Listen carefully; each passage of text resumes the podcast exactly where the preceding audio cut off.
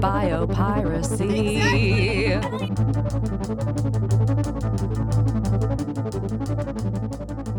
Hello and welcome to This is Cannabis from X-Ray FM, the show that takes an insider look at the Oregon cannabis scene. I'm your host Lee Henderson, co-founder of Portland Craft Cannabis Company Hi-Fi Farms, and with me in the studio today is my co-host Emma Chasen, the founder of Eminent Consulting. Hello. How are you? I'm doing really well. What's up? So uh, I learned a another fun fact about bees. Let's that I'm gonna about share right, on our Emma's, uh, uh, segment. Emma's Bee Corner. My bee corner. Yeah. Um, so Morgan Freeman Okay. has now devoted his ranch, I believe it's in Mississippi, to uh, 26 beehives. So he is like taking it upon himself to carve out at least a, a, a pretty large portion of his ranch to make a bee ecosystem that will flourish um, and hopefully uh, do do its part to save the bees. So Good. Good on Morgan. shout Freeman. out Morgan Freeman. Yeah, love that guy. Love that Come guy. on. He's 81 and he is just like, you know what? Yeah, I'm going to go pick up these bees from Arkansas and I'm going to drive them all the way over to Are we my talking ranch. gigantic beehives? I mean, these are like beehives that would scare the hell out of me. I'm I mean, I don't know. I think they're like, you know, your standard beehive size. Okay. Yeah. Okay. But 26 of them is is quite a quite a bunch of bees. Mm-hmm. And yeah, he's planting all these different like plants and flowers that will like truly help them thrive and that just makes me so happy. Right on. Good. Good. Good job, Morgan. Fre- Academy. Award, Award winner Morgan Freeman. I know. And I got that. So I got that news from a client of mine who knows that I love bees. And, um, and it's funny because yesterday I said randomly to my business partner, it's like, you know what? I, it is a, it's one of my lifetime goals to like be a beekeeper at some point in my life. I want to have a beehive and like help these little baby bees because I love them. and that has been uh, Emma's honey tummy time. Thank you. My honey tummy time, a segment on the show. Fantastic. That's so great. Well, I have uh, a little bit of fun trivia today. Today's my daughter's seventh birthday. Happy birthday, Charlie. Yeah. yeah. So uh, that's been the predominant mood around the house this week. Has been the preparations for Charlie's birthday. Now today is Charlie's birthday. Then the weekend will be more of Charlie's birthday. Awesome. Uh, She's having a party. having a party on Sunday. Gonna have a bunch of little girls at my house, which will be really cute. We're gonna play musical chairs, and we get. A, they they wanted to get a Donald Trump pinata. So they, Wow. But we decided, like, eh, you know, we didn't have like we didn't want to turn it into. We we're thinking about like the other kids and Right. like that sort of thing. But I mean, my- but cool Yeah, that yeah. she wanted that. they- That's my kids awesome. Oh definitely wanted to beat up a Donald Trump pinata. And I think we wound up with a donkey, though. You know, so I mean, yeah, same. you know, same I, yeah, yeah, you know, six on the one hand.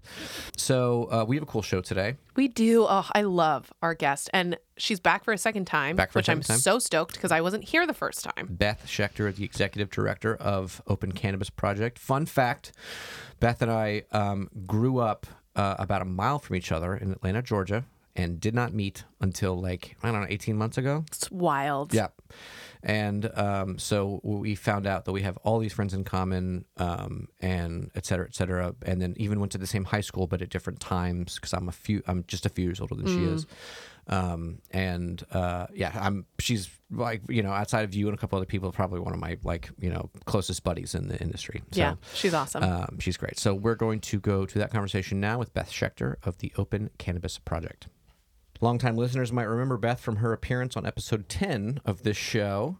Uh, Beth, you, thank you for joining us today. I'm so happy to be here again. Thanks Welcome for having back. me. I'm so happy to be here for your episode. I know I was about to say, and Emma is also here this time, which I feel like this is, you know, I I, I deserve this. you do. Yeah, you've thank this. you. I have. This thank is your you. victory lap. This is. It's true. Uh, if you guys don't know what we're talking about at home, uh, when Beth came in for the first time, it was the first time I think Emma had ever had to like take a week off for the show. Yeah, I think I was traveling. And so, um, so Beth came in and we talked about the Open Cannabis Project, and um, we missed you. And I feel honored that you're back. Yeah. So thank you. I'm for honored coming. to be back. Thank Yeah. you for having me. It's great to have you. Um, okay, so you, as established, you're back to give us an update on the state of the Open Cannabis Project and to share with us your goals for 2019. But first, I'd like to ask you to explain to our listeners that maybe haven't heard of your fine organization what the Open Cannabis Project is and why it's so important. I thought we could talk about that for a minute. So, Open Cannabis Project is a nonprofit that our primary mission is to collect and share data and documentation about cannabis plants and make it as part of a big open data set. And the primary reason that we're doing it, or part of the reason that the organization got started, was really to help prevent some overbroad patents that were coming out on cannabis plants. Um, there are a series of patents that happened uh, that started in 2015, and they contain claims such as, you know, any hybrid cannabis plant with at least 3% CBD, um, and then a 1% terpene weight, and then this list of common terpenes, of which myrcene is not the most dominant terpene. And understand, and then like, you know, many other claims listed after that. Right. And understandably, um, I think a lot of people in the cannabis community really freaked out. They're like, wait a second, is this the beginning of a precedent of like all of this patented weed being all over the place? Are we going to suddenly not be able to, you know, grow and produce the strains that we've been growing? What does this mean for biodiversity? Right. Um, we've seen in corn Because that someone who was like kind of uh, savvy enough or perhaps like shark like enough thought to get an attorney and get to it first legally, thereby excluding everyone from Right. everyone else from yeah. Sure. And part of the reason why these patents in particular are um, have are there there's so many questions about it is because there has been just up to that point there was like a tremendous lack of documentation about cannabis plants. And so as far as the USPTO is And concerned, so why and why was that? so prior art, thank you for stopping me. I sometimes get so lost in talking to lawyers that I forget that I'm Yeah. not a lawyer and no one else is lawyers, and that's fine. Um, so yeah, I should also that's uh, my uh, that's the the disclaimer part of the of the show. I'm not a lawyer. Nothing that I'm saying is legal advice. Sorry, Emma's a lawyer. What? No, I'm not. Cool. That's no, great. I I'm have. also not a lawyer. Okay, great. I don't think we have any That's lawyers all on right, the 'cause show. Will, Will, Will's a No lawyer. lawyers. That's No okay. lawyer No, there's no lawyer. This is a no. This is a lawyer-free zone, which is actually too bad. I actually really love. Seriously. Sure, sure, yeah, of course. Yeah, I- Lawyers are important. Lawyers are important, Yeah. and I, um, man, major shout out to National Cannabis Bar Association and um, some of the folks at Miller Nash and Modern uh, Modern American and a bunch of the other lawyers who have really helped us. Like the legal community has really come out in full force for I'm gonna, I'm Cannabis gonna Project. ask you more That's about that, but let's awesome. let's Good. let's let's still continue to explain to our listeners. Right. Like, Yes. So why why um, why the the the the fear of the rush to can- cannabis patents? I'm going to suggest it's because cannabis was illegal f- uh, for 50 years or 100 years or whatever, and so there was no documentation of it, right? basically. Right. So plants like corn and soybeans and other sort of agricultural plants have, you know, all kinds of, you know, research and funding behind them to study them. Um, the USDA will accept seeds to be part of um, plant variety protection, which is a, a registration system that's similar to a patent, but not quite the same thing. Um, and, you know, through those programs and through tons of university research, we have just like like epic amounts of documentation about corn and soybeans. Um, there's even a maize genome project that I find myself lusting after because I'm like, oh my gosh, you have like all this funding to just like map the corn genome. You know, um, that's amazing. That's how Beth parties. That's how I party, y'all. I dream about having my own genetics lab. Mapping you know, of the maize genome. mapping of the maize genome. Yeah, so we just haven't had that kind of documentation about cannabis at all. And so, you know, for for how for, as far as the patent office is concerned, to be, you know, fair to them, you know, in light of the documentation, they're like, well, there's nothing that matches X or Y plant. Right. Mm. You know, meanwhile though, there are a lot of people who are saying, well, this actually kind of resembles a land race or this resembles something that I've been growing, but, you know, without that documentation, Right. the USPTO That's is not how the law works. that's just just not how the law works. That's Yeah. not how the system works. And so this is one of those weird areas where it's like, but the system works this way, and we're like, but reality, and it's like, but the system. And so part of what we're trying to do, and what I, you know, as many nonprofits are trying to do, is sort of like, you know, repair that sort of like gap in the system. So that's how we've got gotten started.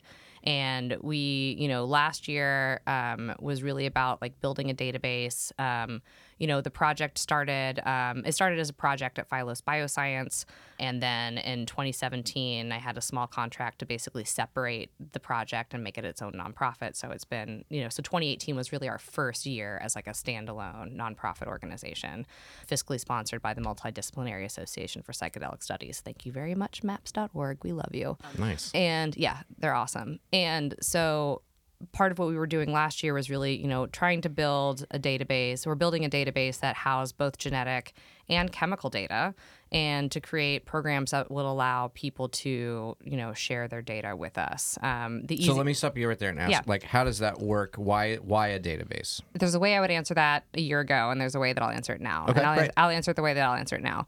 So, if you want to do really robust documentation about plants, any kind of plant, a cannabis plant, you really want what the system that you really, really, really want to have is you want to have a system where it's like you're actually you've got the plant material, you've tested the plant material, you have all of this documentation about the plant and how you know how that plant was bred what it might have been bred with all of that kind of stuff. And there's actually some really cool people who are doing that work which is really exciting and i hope that we get to partner with them.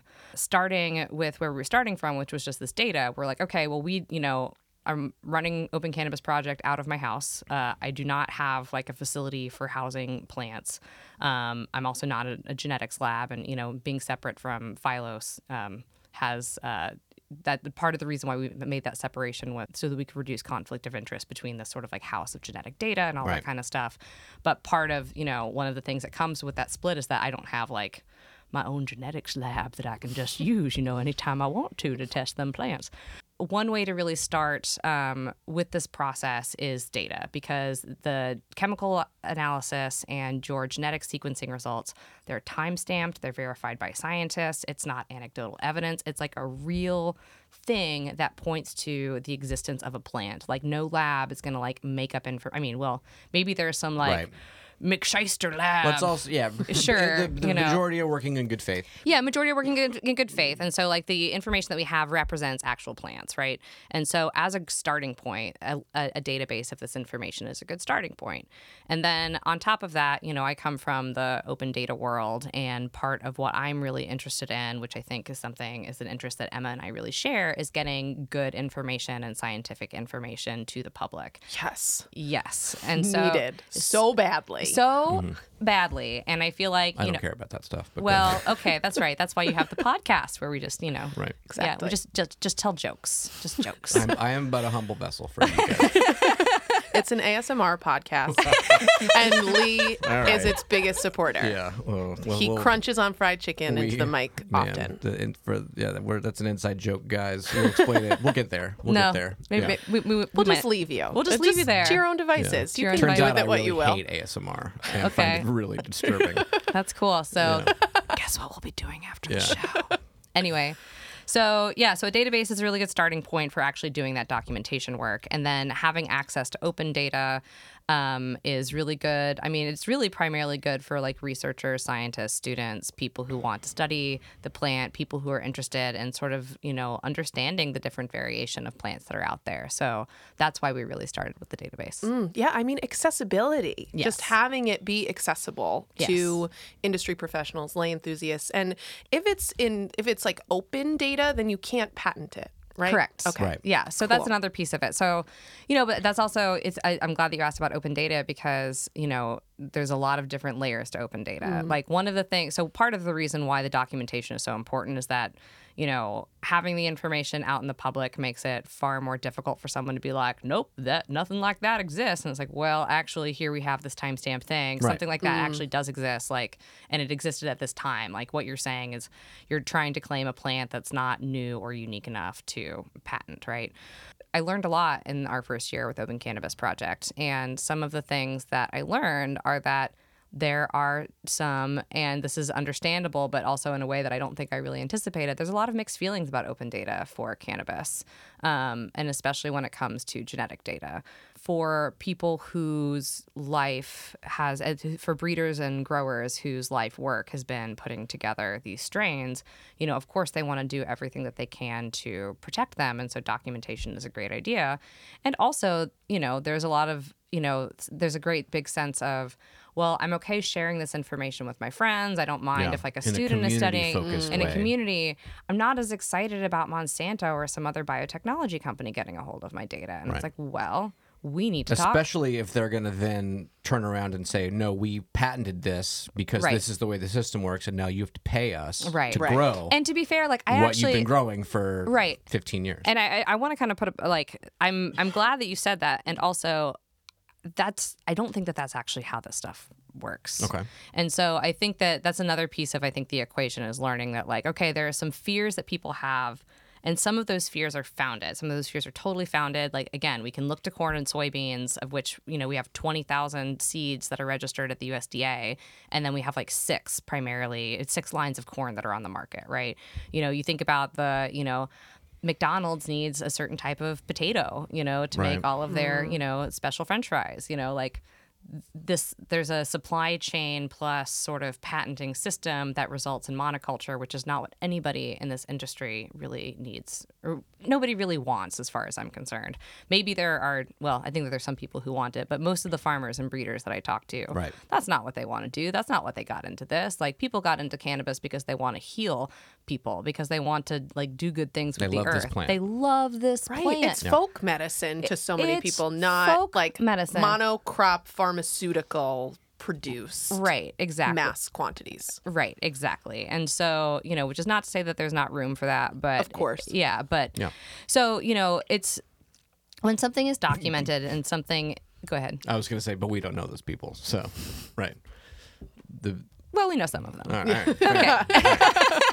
I mean, come on. You probably know more than I We do. get around. So, Yeah. yeah, no, it's true. No, it, You it, said it, not me. It's true. That's true. I did say that. No, but if uh, it's you know if people have beef about anyone's intellectual property, oh boy, do I I hear about it. Thank you everyone for letting me know your thoughts and feelings about intellectual property. That is my job. Mm-hmm. So um, I'm more like an intellectual property and data sharing Punching bag? counselor. Yeah, Which is so- no, I'm gonna go wild. with counselor. I'm gonna Okay. go with a counselor. But that's wild. I mean, intellectual property makes my head spin. Yes. As far as like the we're all not lawyers, but like the legalese around intellectual property, Yes. that whole like talking about like sup- like supply chain of intellectual property is it's a it's a beast. it's so a beast. it's amazing that you're a counselor in that. Thank you. That's really wonderful. Seriously.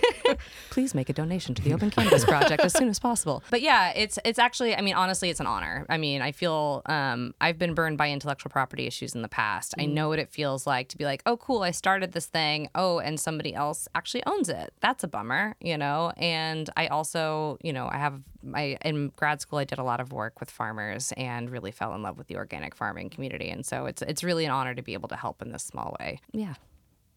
Okay. So you have written up a sort of mission statement for 2019 that has the title "The Year of Big Questions." Yes. Yes. Yes. Uh, uh, you write in your introduction, quote, last year was all about building technology. This year is about making sure that we're building it in a way that puts growers and breeders first and creating community led legal frameworks to match. Uh, please tell us what you meant by that and what 2019 holds in store Sure. for the Open Cannabis Project. Totally. So, um, what I meant by that is, you know, again, I think that open data is a really valuable tool. And I think that looking at open data from a design perspective, um, it, the people that it values, number one, are researchers, scientists, students, which are great. Um, but like we talked about, you know, without bringing the cannabis community into that design process, into the process of developing how that data gets shared, then they get kind of put second. And so part of what, and realizing that, I'm like, huh, well, this is, you know, I mean, of course, I love, again, I, I love open data, I love information, but I really want to help farmers. And so it's like, okay, well, let's take a moment and like, look at what we're doing, think about how we're doing it, bring the community in because now we have, you know, another res- amazing resource that I didn't have a year ago is a whole community of people who you know know who I am, know Right. that I'm really here to like try and and help them and really try and find solutions. Um, and so we have this great opportunity to bring people together now mean, and to solve these problems. The way that I see it, and tell me if you think I'm wrong or tell me what you think about this, is like this is a very, very incredibly important and super necessary function yes. of the industry as it's maturing. Correct. Because somebody's going to own this stuff. That's the way this. That's the way sort of this system works, right? If we're talking about the system of like, like American corporate business. yeah, it, really, honestly, yeah. Yeah. you know, like that's the way society works. It's like, eh, you know, I live in a house, right, and I own that house. Mm-hmm. But if I don't have papers to show that I own that house, and one day I come home and somebody else is in that house, it's like.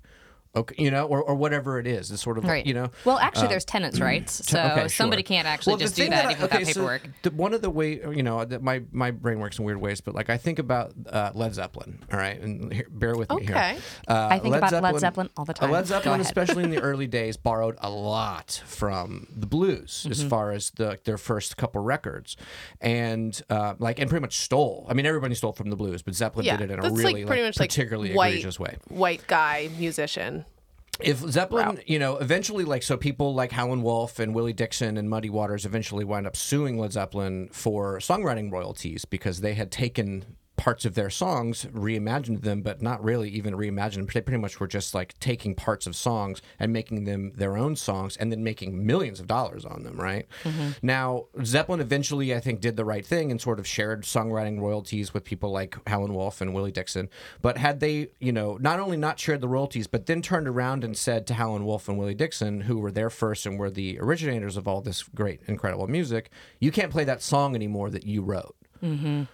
That's like what I see here. Yeah. In a lot in a big way. So what you're doing is um you know, like I said, super super important and super necessary because figuring all this stuff out, coming out of prohibition, you know, protecting the rights of people who were doing something, you know, effectively illegal um, for, you know, whatever it is, 70 years, you know, trying to figure out their their songwriting cop their copyright basically. That's the way I sort of look at it, you know. Does that make does that Yeah. scan? No, I mean, I I feel like Beth should answer that question, but I definitely think that there's such power in community in being able to align with the network of growers and breeders who do have this legacy, who Yes. do have this history, who've been putting like everything into this, and the the fact that we're now entering into a legal framework, and especially in adult use, and with um, imminent federal legalization and global expansion, like to take that all away from them is such a freaking shame. It Right. is such a shame, and I feel like um, I really feel like we have a national treasure that is being decimated right now. That is like We're going to talk about that. We're going to get there, but but so so to, I, I'm sorry to so but to no, continue give me the on my give me the bourbon. We got to talk about this now. but so to continue on sort of like talking about what the nece- how necessary this is to kind of start figuring all Right. this stuff out um, it seems to me and we've talked about this that like it, w- this isn't very cut and dry at all No. in fact it's it's uh, you know, it's sort of like all these sort of now secondary thorny issues have arisen from this sort of simple idea of who owns what. You prove to me that you've been growing this so that we can get it sort of on a timeline so that we can stop someone else from coming in and saying, no, I own that. But out of that has come all of like, you know, like a Pandora's box is opened, right? Why, yes, yes, it has. Let's talk about that because Yeah. that's super interesting to me. You Yeah. know, like how like what are what are some of the crazy sort of second order issues that has have arisen out of the what was the, like the original mission of or one of the you know original missions of the Open Cannabis Project. Sure. And yeah, that's a great question um, because, yeah, you know, you think open data, open information, cut and dry. Like, I don't know, like that's fine. But there's there's a few things that are going on. So one and one thing that's really interesting, and I think that we sort of I we all had an aha moment about as a board at, at Open Cannabis Project sometime last year was, you know, really what we're trying to do. Well, what we're really trying to do is to map the cannabis that's in the public domain from a patenting standpoint. Mm-hmm. And a note about public domain public domain has a few different definitions, and within the realm of patentable subject matter, um, there's not really a standing, like, very specific definition. Um, it kind of basically means things that belong to everybody. But where this gets really confusing with regards to something like a plant or um, or a mason jar or any other object is that there are still ownership rights. There are still rights that you have to that object or that I- thing. I, think a really interesting example of it again, you guys, uh, but is the song "Happy Birthday." Somebody owns the rights to the song "Happy Birthday," and if you sing it on television, you have to pay that person a lot of money, Mm-hmm. and like you'll and they there's like they will if you sing "Happy Birthday" on a on a you know a 30 minute sitcom on network television, that person the person who owns that rights they're very litigious and they will sue NBC, and so it's like a famous thing like don't sing "Happy Birthday" on TV because you will be sued by this whatever. Like this is serious stuff. No, it's you serious know? stuff. Yeah. It's, it's it's it's serious, real, bizarre stuff. yeah, it's crazy, weird, super weird. And I always think about. I come from the music world, so like that's what I think about. But But it's like it's, it's Happy birthday, Just guys. it, it goes me down into a spiral of like ownership and capitalism and how Yes. it's all a farce and like Yes. it's, it is a ridiculous thing, but it's also absolutely built into like the foundation and framework of our society. Yes. and so we have to play in this like really weird ass playground Right. That's set up. Yes, I agree. And I mean, But capitalism now, is let me just a- stop you and challenge you a little bit because if someone came in and said, "Well, you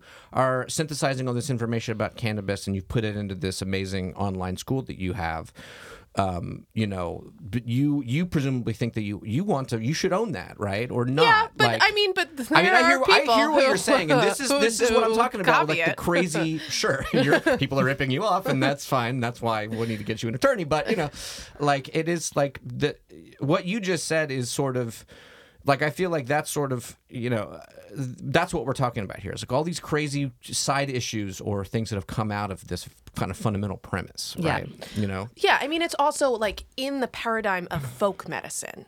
And so, like, the information that I'm sharing, for example, Right. I do not claim ownership to that information. I'm just digesting the the research and the way that I explain it is what I own. And so I right, right. I have confidence that nobody could copy that. it's your time, Right. I feel like at the end of the day that you like want to be it's her time and it's also her voice. Right. for. Yeah, Yeah, exactly. It's, it's the way that you've compiled that information and the way that you've presented that information that is yours. Exactly. But you don't own, you know, how CBD. Exactly. What CBD is. exactly. Right, no right, way. right, right. No way. Because I'm digesting research. Um, I'm Right. just pointing out the Yeah, no, The- yeah, the- and that's where it- nuance, it like gets the- like, sw- it's swampy. Yeah, you know, the- it's like It's it so really wild.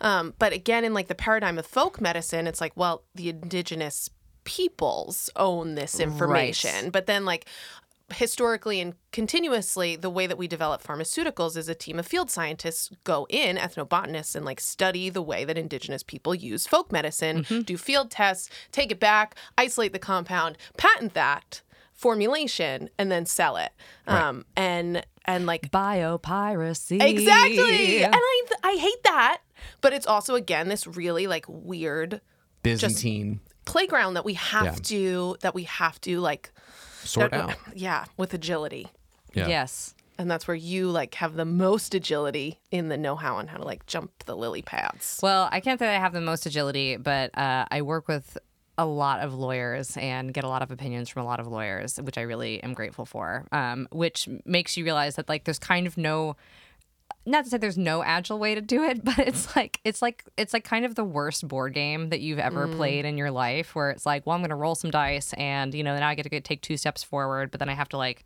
fill out this form over here and I don't know. It's it's more complicated than I would like it to be. And especially for cannabis and because it's still Yeah. federally illegal. Due to its like Right. the sui generis nature of like this whole thing. right. and so i have a question that may be stupid but No, no stupid questions if, here. if the plant is federally illegal how can people file patents for it because that's a great question and it's not a stupid question and it's Thank a question i get all the time no no no no no it's not at all a stupid question it's a question that i had too i mean like you know i've had to learn all of this stuff kind of on the fly um, and it's interesting because the patent office and the trademark office the uspto the patent and trademark office they're together. Trademarks are really concerned with um, well to answer your first question so patents are primarily concerned what when, when you get a patent on something what you are doing is you are giving money to the federal government in exchange for a temporary monopoly on an invention. And what you're giving to them um, in, in addition to some money to pay for your fees is also a full disclosure of the invention. And so the invention and by going through this process of you know getting this like temporary monopoly what you're doing through that is basically getting repayment for your research and development. Like you are you get you basically get an opportunity to like make money off of this thing that you spend a ton of time inventing um, and nobody else can copy you without you know without you like shutting them down. I mean people also get patents all the time that they don't actually t- really intend to enforce. It's just to be like, I feel really protected. Um, and, you know, some would argue that, you know, some some have argued that like what growers ought to do is like get like sort of defensive patents that they can hold for themselves um, and you know that basically makes it so that like a big company can't they can Right. still share it in an open source way with their friends but like if a big company It's an insurance policy. it's kind of an insurance policy. I don't actually necessarily, you know, th- I, you know, I don't. Again, not a lawyer, but like I don't necessarily actually recommend that because patents are expensive. Um, I actually don't think it's a great idea for people to just go start like spending a bunch of money with lawyers right, Right. now when it's like we need to survive. Right. You know, that's like we're going to go through that step one. You know, mm. and then. So wait, what was the question? Patent Oh, attorneys are not on the Maslow's hierarchy of needs. No, I where, mean- where do they fall? They- you No. I mean they, they they are in some cases, and so this is Sure. and like, but it's it's again it's murky, it's swampy, mm. it's tricky. There's no like so what are some one of, right answers. Yeah, so like so what are what have some of these interesting second order issues come out of starting at this fundamental premise of we need to you know Sure.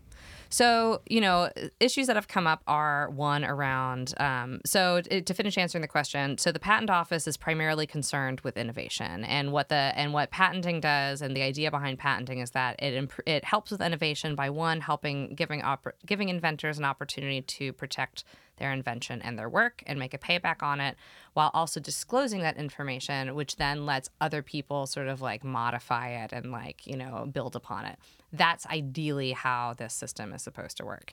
And there is a ton of criticism of the system, especially with regards to. Um, you know, we change the system from being um, uh, to really prioritize first to invent to first inventor to file. That's something that changed um, in the Right. Obama administration. And that is, I think the idea was to help to like cut down on a lot of um, excessive litigation around Right. who owns what and who invented what. But the downside of that is that it means that like the people who have more money and more lawyers are going to be the ones who are able to be the first to file, and so it creates, in my you know non-lawyer opinion, um, a major bias towards you know people who have lots of money Capital. versus. Yes, capital. It's it's like it's like we really prioritize money in this country. It's so Whoa. I know. That's like I never I haven't even thought I about hadn't that. thought about it until now either. It's just Oh my god. Wow, big news. Big news, everybody. we live in capitalism in America. So, some of the things that are murky that sort of come from this process number one is that even though you can patent um, something like a plant, um, you can also absolutely incriminate yourself in that process. Okay. Yeah. Um, and So it's a, a big risk. it's a big risk. Okay. And so people who are again the people who have done it, and you know, I want to say there are very few people who have actually done really big, broad patents on cannabis, and I think that you know people made a lot of noise about this one patent family. Um, and you know, in the United States and Canada, uh, the patent family has been accepted in Canada, but in a very, but the, the Canadian government was basically like, yeah, we don't really want to set a precedent for this, so we're gonna, you know, we kind of because of treaties and stuff have to like let a version of this pass, but they made it a very much narrower version than what exists in the United States. Um, and then also, you know, people call it the USPTO. I've called the USPTO, you know, and like talk to their plant department supervisor and let them know about Open Cannabis Project, you know. So like, you know, they're very well aware of the issue and actually if you look at a lot of the patents that are coming out now, you see fewer on plants and more on formulations, more on um you know, extraction methods, like other kinds of things that aren't actually the plants themselves. So, Yeah, I took a, a deep dive down uh, like the patents that have been put out on cannabis, and it was almost all that I found were nano encapsulation yes. patents. Yeah, there's like nano encapsulation patents. There's uses of certain cannabinoids for specific conditions. So, is Epidiolex yes. Oh, federally de- protected? Yeah, right, right. definitely. Very definitely. And actually, GW, I don't know if it was the Epidiolex patent, but they just had one of their patents, claims one and two were um, rejected um, or thrown out by the USPTO because they were so broad. So, you know, I will say that one thing that is, you know, eh, the patent system is imperfect, but it is, you know, it, it it is something that you know they they they do try to be fair you know like everyone that i've talked to who engages with the system is like you know that's they do seem like they're actually trying to do the right thing which is cool but so issues that have sort of come out from this, well, you know, one is this um, not wanting to incriminate anybody, right? And so we're talking about an open data set and data collection. Well, guess what? I can't collect farm name, location. You know, like I don't even want people to send me any of that information. I want anonymized CSVs. Um, we're working on something that will let people share their Metrc API key, but also really working on making that as anonymous as possible. Um, so that's one piece of it because I basically don't want to make a giant hit list. Target. Yeah. hey, how about Right. not? How about not that? Um, so that's A.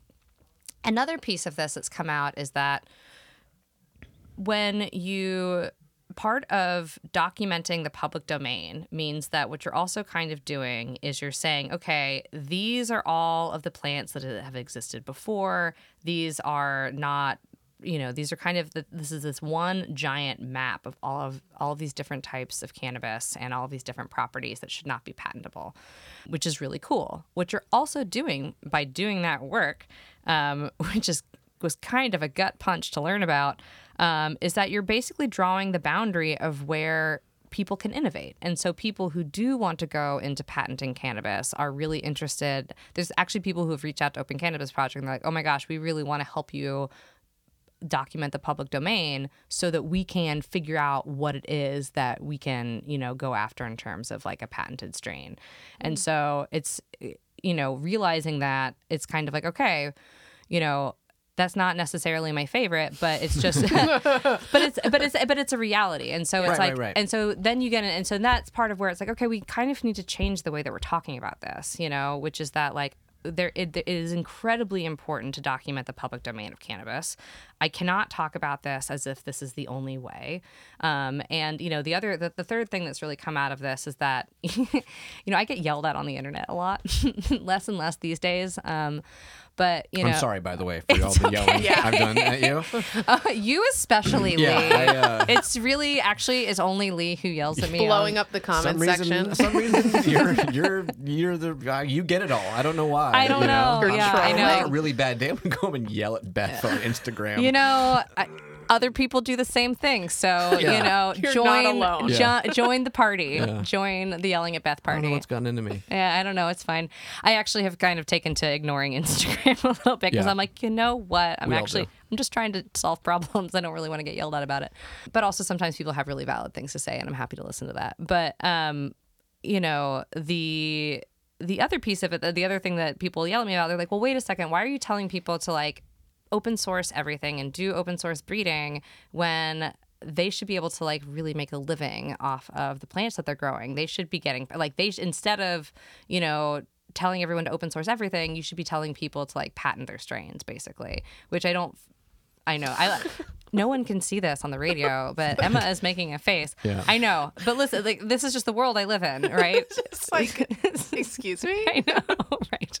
But it's like, but it's true. And so, like, if you know, and look, I come to this really, I'm like, I, I'm definitely an advocate for farmers. I'm definitely an advocate for open information, and also, I'm, you know. More than anything, I'm an academic, and like I want to be able to see all sides, and I want to be able Right. to like have these conversations like adults.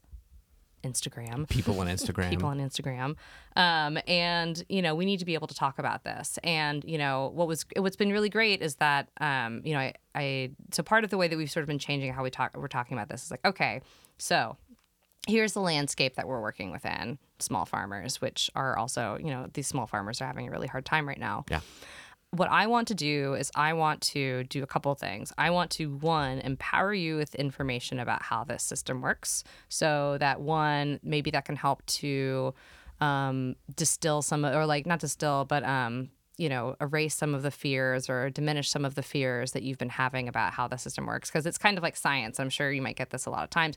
People get scared of science and then it, they get really freaked out about things that are happening in science. It's like, okay, actually, the things that are happening in science are like not necessarily bad. Like, just Yes. Right? Yes. Right? It's just information. it's just information. like it's okay, and it's if we make it accessible to everybody. Right. If we don't make it cost prohibitive Right. in any way or prohibitive in any way, then like we will all get better with the information. Right, exactly, and that's like the and that's like the that's how open source is supposed to work, right? Right. That's the that's- sunshine being the best disinfectant sort of model of you know democratizing information. Yes, exactly, totally. And so like that's part of why that is so important. You know, there's all of these people who have a lot of different thoughts and opinions about how things should work. There's also a lot of different variations in terms of what is open source. There's open source public domain, there's open source with attribution, there's open source uh, with a share like condition. Um, there's open source with uh, there's sharing information for only educational or um, non-commercial use, which some would argue is not actually open source. But for me, the the, the question has sort of now shifted away from like everything should be open source to like what is it that the community really needs and wants? And then how can we build technology and legal frameworks to really support that from Right. both an ethical and a reasonable business standpoint?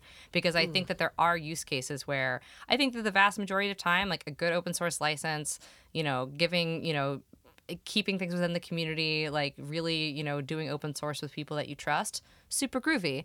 There's also a time maybe when it's like, okay, so I have this really special strain. I want to license it to a big company because I want to be able to make some money.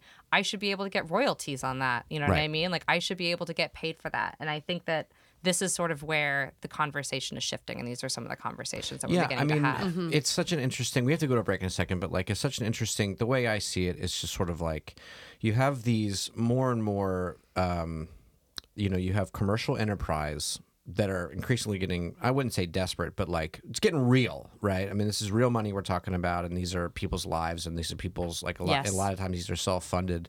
In the case of like Southern Oregon growers or whatever, you know, so you have these commercial enterprises If only they could get a loan. Anyway, with right right who who have you know who have economic needs um inside this uh you know heretofore sort of communitarian very sort of like uh kind of hippie ethos you know um system or or tr- kind of you know train of thought or whatever you know like we should share all we should we're- all Yes. cannabis we all grow weed we should share and share Yes. alike and and all that stuff and that's great and then you have this tension of oh but i got to make money from this because i put my whole life into this or Right. i don't want someone else to steal what i've done from me or you know so Well, yeah, it's the it's that like like communitarian mentality, Yeah. but mm-hmm. plus the mistrust of the system for the last hundred years during prohibition, Right, and then you- who would have persecuted, and still many people are being persecuted for it. So it's it's just like a very weird middle Right. space.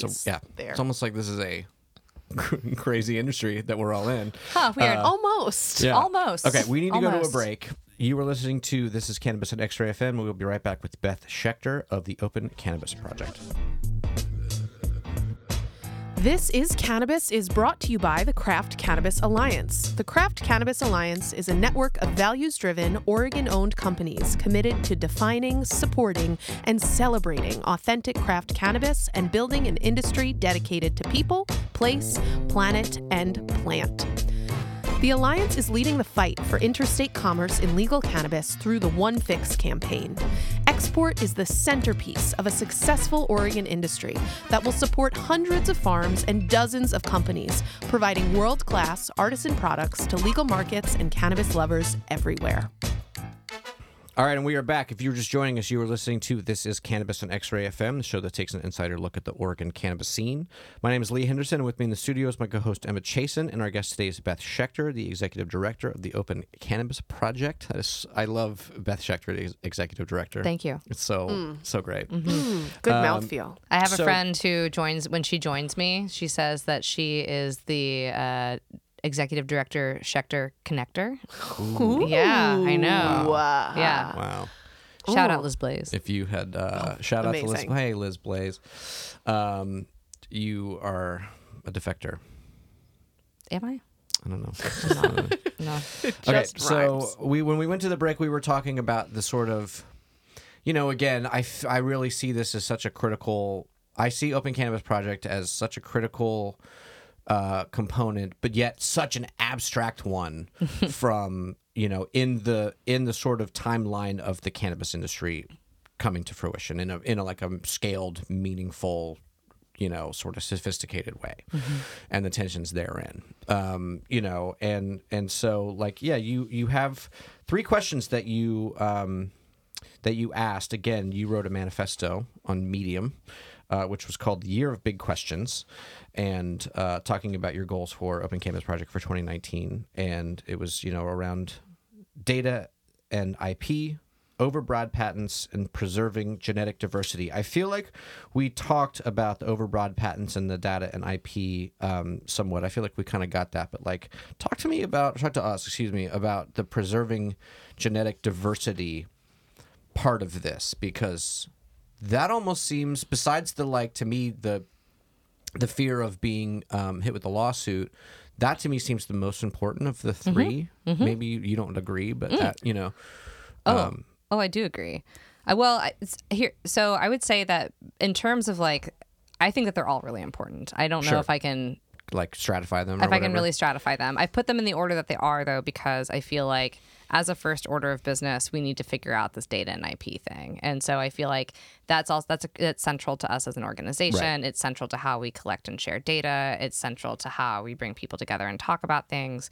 So in some ways, that sort of has had to come first, and that's been really true, I think, for a lot of Open Cannabis Project's history, both as an independent organization and um, as a part of Phylos. Um, you know, one thing, part of why this is important is because um, we are seeing a loss of genetic diversity. And, you know, I've heard so many stories of people saying, like, oh, yeah, I had this great collection um, and then I got raided and it's just gone. Like everything is just gone, you know? And so it's a big problem collecting data and documenting things that have existed is one way of at least you know from like a mapping and data visualization perspective or a mapping and data collection perspective is really saying like you know yes this exists. You know a big part of what our cultures have done historically is just erase documentation of other cultures. And that's the that, Right. that's a way of actually erasing any evidence of that thing um, but it is not in and of itself preserving genetic preservation and or preserving genetic diversity. And so what we really want to focus on, so for each of those, so there's three sets of questions: one for data and IP, one about overbroad patents, um, and really identifying which patents or have overbroad claims in them, collecting data to that support that. Um, the genetic preservation piece is really designed to bring people together to figure out like what are the strategies that we want to employ to do this you know? Like and my sense is that there is a combination of centralized repositories in combination with decentralized and um, duplicated repositories of seeds you know distributed regionally that can help to solve this problem. But it really is about like organizing in a way that makes this that makes it happen. Uh, there's is that what the candor herbarium is So Candor Herbarium, I am such a fan of Dr. Eleanor Kuntz and what she's doing at Candor Herbarium. That's not exactly what she's doing, but Okay. it's close. okay So, as I mentioned before, an ideal system for doing prior art documentation really starts with documenting the plant itself. And what Eleanor has been doing um, through Candor is actually taking, and you'll really love this as somebody with a background in folk medicine. You're going, yes, I know. I actually like y'all. Y'all two need to talk. I'm pretty sure, Miss Emma Chasen. Um, really laying by the way listeners beth and i both grew up we, we grew up like a mile from each other Yes. in atlanta but Whoa. only only met like here Yes. like in the last like 18 Yes. I didn't know that. yeah but we so you're really laying on the, the I'm really the, laying the georgia on, on the. Georgia. I love the Yeah. draw. I love the draw. I think we would have gone to the same high school, but you went to a private school. I and so did. we I went to a private school and then an alternative school. Yeah, Yeah. We went to the, well, we both went to the same alternative school, but not at the same Not time. at the same time. We Oh, both that's went to right. Independence. Whoa. Independence High School. That's right. Yeah. Atlanta, yeah. Cool. I wasn't mm. there very long. I dropped out soon afterwards. But anyway, I finished. yeah, not me. I got- Anyway, any whoosies. Yeah. So yeah, fun times. ATL Dirty South. We. That's a long time ago. So what Eleanor is doing is documentation that really starts with the plant, and she is very much interested in taking a traditional botanist approach to plant preservation. So she has she runs workshops where people do pressings of their cannabis plants.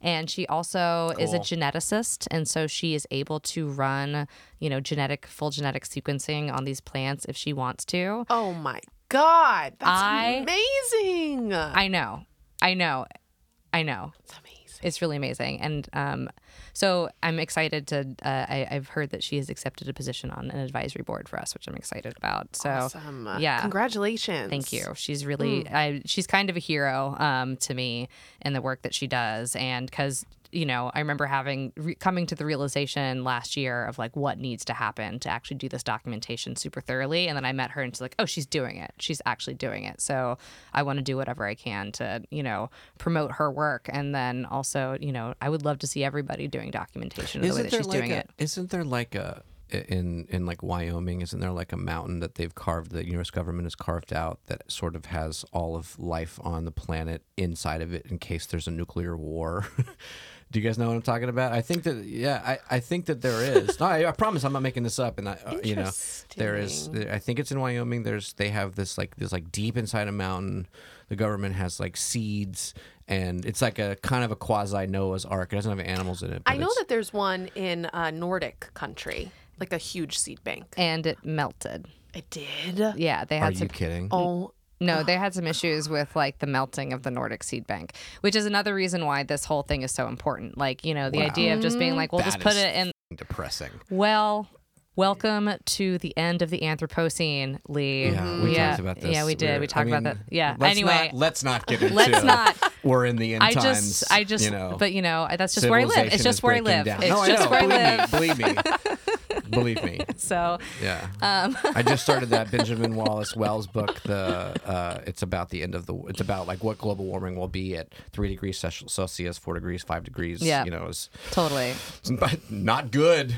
Not good for humans. Not Earth good. is going to be fine. yes. Yeah. Yes. And that's Right, right, right. beautiful. That That, is- like inspires me to be like, well, everybody do whatever the you want. Don't hurt exactly. anybody, but like, yeah, let's let's like radically pursue our own joy. Great. The radically pursue ending. joy and knowledge and art making and love and all the good parts of humanity and, fi- and and really fighting for the things that we believe in and for me the things that I believe in I believe in regenerative farming I believe Right. in getting information out there so I'm like okay this is this is what we got so let's do it Exactly. yes Yeah, that and twenty foot high seawalls in Manhattan. so See, that's like nihilistic. Yeah, right then- but then we're gonna make some really like- cool boats and like uh, you know, we're gonna make some great tens of boats. millions of uh, climate refugees in Indonesia, and then you know the whole country of India is going to have to go somewhere else, and it's going to be global The war. world is going to radically change. Yeah. And We're getting- okay, humanity will die. But that's okay. Okay, we're we let's we have a few minutes left. Let's let's get yes back on track. Sorry. back on track I no it's okay no no no again I, I I take some responsibility for that Well, that no the the herbarium thing that you were talking about melting, presumably due to global warming. That's Yeah, it, yeah, the seed bank. Yeah, it's a bummer. that's where we left off. That's where we left off. So, but that's the reason why we need to think about like different kinds of methods for this. You know, putting everything into one central place is cool, right. but like it doesn't necessarily like actually solve the problem. Also, doing above board documentation of a you know a plant that's still illegal might not be the best solution either. Mm-hmm. So, you know, what are strategies that we can give to people to you know do you know DIY genetic? pre- What sort of open source strategies can we use and deploy for people to actually do their own genetic preservation? That's so cool. I love that. Thank you. Oh, that's so cool. Yeah. So this is where and this is where open source and like gets exciting again for me. It's like okay, Right. like part of where like you know part of sort of like where we're at with you know data and who has data and who has access to data and open sharing and biotechnology and all that kind of stuff part of the issue that we have right now is that you know open source works best open source is really designed to create a level playing field where everyone can play in.